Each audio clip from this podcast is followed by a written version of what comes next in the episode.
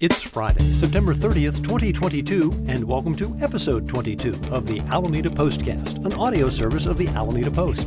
I'm your host, Scott Piehler. In this edition of the Postcast, state level protection for owners of floating homes, the draft housing element clears another hurdle, Posey and Webster tubes will be closing on and off in October, golf balls aren't the only thing flying at Corica, and we're a week away from Alameda's inaugural Pride celebration.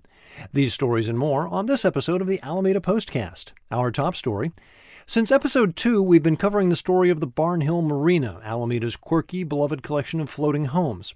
Barnhill changed hands in late 2021, and residents were facing substantial rent increases from the new owners. On April 28th, the matter came before the Alameda City Council, which voted unanimously to extend the city's rent stabilization law to the floating community. On Wednesday, Governor Newsom approved a law that will protect 477 floating homeowners from sharp increases in the rents they pay. Its two main provisions limit annual berth rent increases in the San Francisco Bay Area to 3% plus the cost of living, or 5%, whichever is lower, and prohibit marina owners from increasing berth rents for floating homes that are sold. These provisions apply to Bay Area floating home marinas in Alameda, Contra Costa, and Marin counties. The bill was drafted and introduced by Assemblymember Mia Bonta. Bonta introduced AB 252 on June 16th, saying currently there are no state level protections from excessive rent increases and there is no place to move a floating home. When rents become unaffordable, floating home owners are especially vulnerable.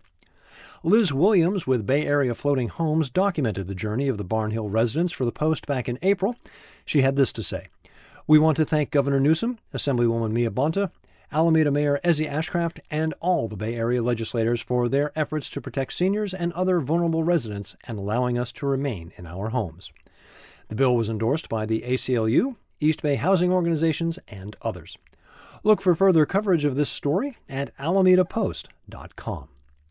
As regular listeners of the Postcast will remember, this month has seen the city's draft housing element win approval from the California Department of Housing and Community Development. Two weeks ago, the Planning Board met to review the element and solicit public comment.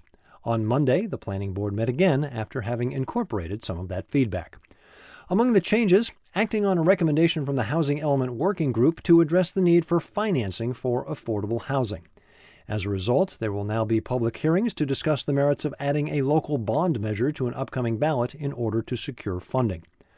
Also, along financial lines, there is discussion about changing the substantial rehabilitation program to offer below market rate loans for lower income homeowners to build accessory dwelling units or ADUs. ADUs may take the form of an apartment or secondary residence on a property. A typical example is a converted garage or a small separate structure, sometimes referred to as a granny pod. In the end, the Planning Board unanimously recommended that the City Council adopt the housing element for 2023 to 2031, but that's not quite the end of the story. Once finalized, the draft housing element will be presented to the City Council on November 15th. In other business, the board adopted a resolution recommending the City Council approve a tract map to create six new submerged parcels adjacent to six upland residential properties on Fernside Boulevard. These submerged parcels are used for docks, piers, and boathouses. This resolution finishes work that was begun in 2015 when the Corps of Engineers transferred ownership of multiple underwater parcels to the city. Those parcels were subsequently transferred to homeowners at fair market value. This week's action addresses parcels adjacent to three public pathways. For full details on the meeting, visit alamedapost.com/news. Eventually, all roads need to be repaved even those that reside in tunnels. October will see repaving in both the inbound Webster Tube and the outbound Posey Tube, resulting in some overnight closures. Caltrans has scheduled these closures for weeknights only. The tubes will remain open in the daytime and on Saturday and Sunday nights. The Webster Tube will be closed at night on October 4th, 5th, 6th, 13th, and 14th. The Posey Tube will be closed at night on October 7th, 10th, 11th, and 12th. Closures are from 10 p.m. to 5 a.m. except for Friday nights when the tubes will close at 11:59 p.m. and open at 7 a.m. California Highway Patrol officers and detour signs will be on hand to redirect motorists, but the bottom line of the detours is this: you'll be taking the Park Street Bridge. Details at alamedapost.com/external. The Alameda Post will be presenting our inaugural candidates forum coming up Saturday, October 15th at the Mastick Senior Center on Santa Clara. The Mayor's Forum will run from 2 to 3 p.m., with the City Council candidates taking the stage from 3.30 until 5.30. Earlier, we solicited questions from Post readers, and now those questions are online, and we're asking you to vote on what's most important to you. Head over to alamedapost.com slash election to vote for your top three questions. You can vote through Sunday, October 9th. Our walking history tours are taking the month of October off, but that doesn't mean Dennis Evanosky is taking a breather. He's been covering the animosity between the city of Alameda and Greenway Golf, the company in charge of operating and maintaining the Corica Golf Complex. The city has alleged that Greenway has violated the lease agreement in multiple ways, and the city has asked the court for a temporary restraining order that would require Greenway to allow an audit of all of Greenway's books immediately. Greenway responded on September 9th with a cross complaint, which was released to the public on September 20th. The company told the court that it had performed all material obligations under the lease, Greenway then alleged the city breached this section of the lease by falsely accusing the company of making improper staffing decisions, of improperly raising rates, and of irregularities in its accounting system. Greenway informed the court that the city is using the latter false accusation to demand an audit. As you can tell, there's a lot to unpack here, and the story is ongoing. You can read the first of Dennis's series at alamedapost.com/news. Don't forget, Clean Air Day is this Wednesday, October 5th, and that means free ferry rides that day for one and all. So if you haven't taken the ferry in a while, now's the perfect opportunity. On the subject of getting around in a greener fashion, this Saturday you can check out electric cars and electric bikes at Alameda Municipal Power's 2022 EV Expo. It runs from 10 a.m. until 1 p.m. at South Shore Center near Pagano's. Details and sign-ups at alamedapost.com slash news in the September 23rd news brief. Last weekend, you probably heard at least some of the Portola Festival that was going on at Pier 80 in San Francisco. The combination of the bass heavy nature of electronic dance music and the behavior of low frequency sound across water caught more than a few residents off guard. Well, this coming week, you'll want to be prepared for a different kind of noise. It's Fleet Week, and that means the Blue Angels are in town. They'll be rehearsing and performing throughout the week, so get ready for a little extra jet noise starting on Sunday. You can find a full schedule for the Angels at flyquietoak.com. Now, a look at upcoming events of interest to the Alameda community. Unless otherwise noted, details for these events can be found at alamedapost.com/events.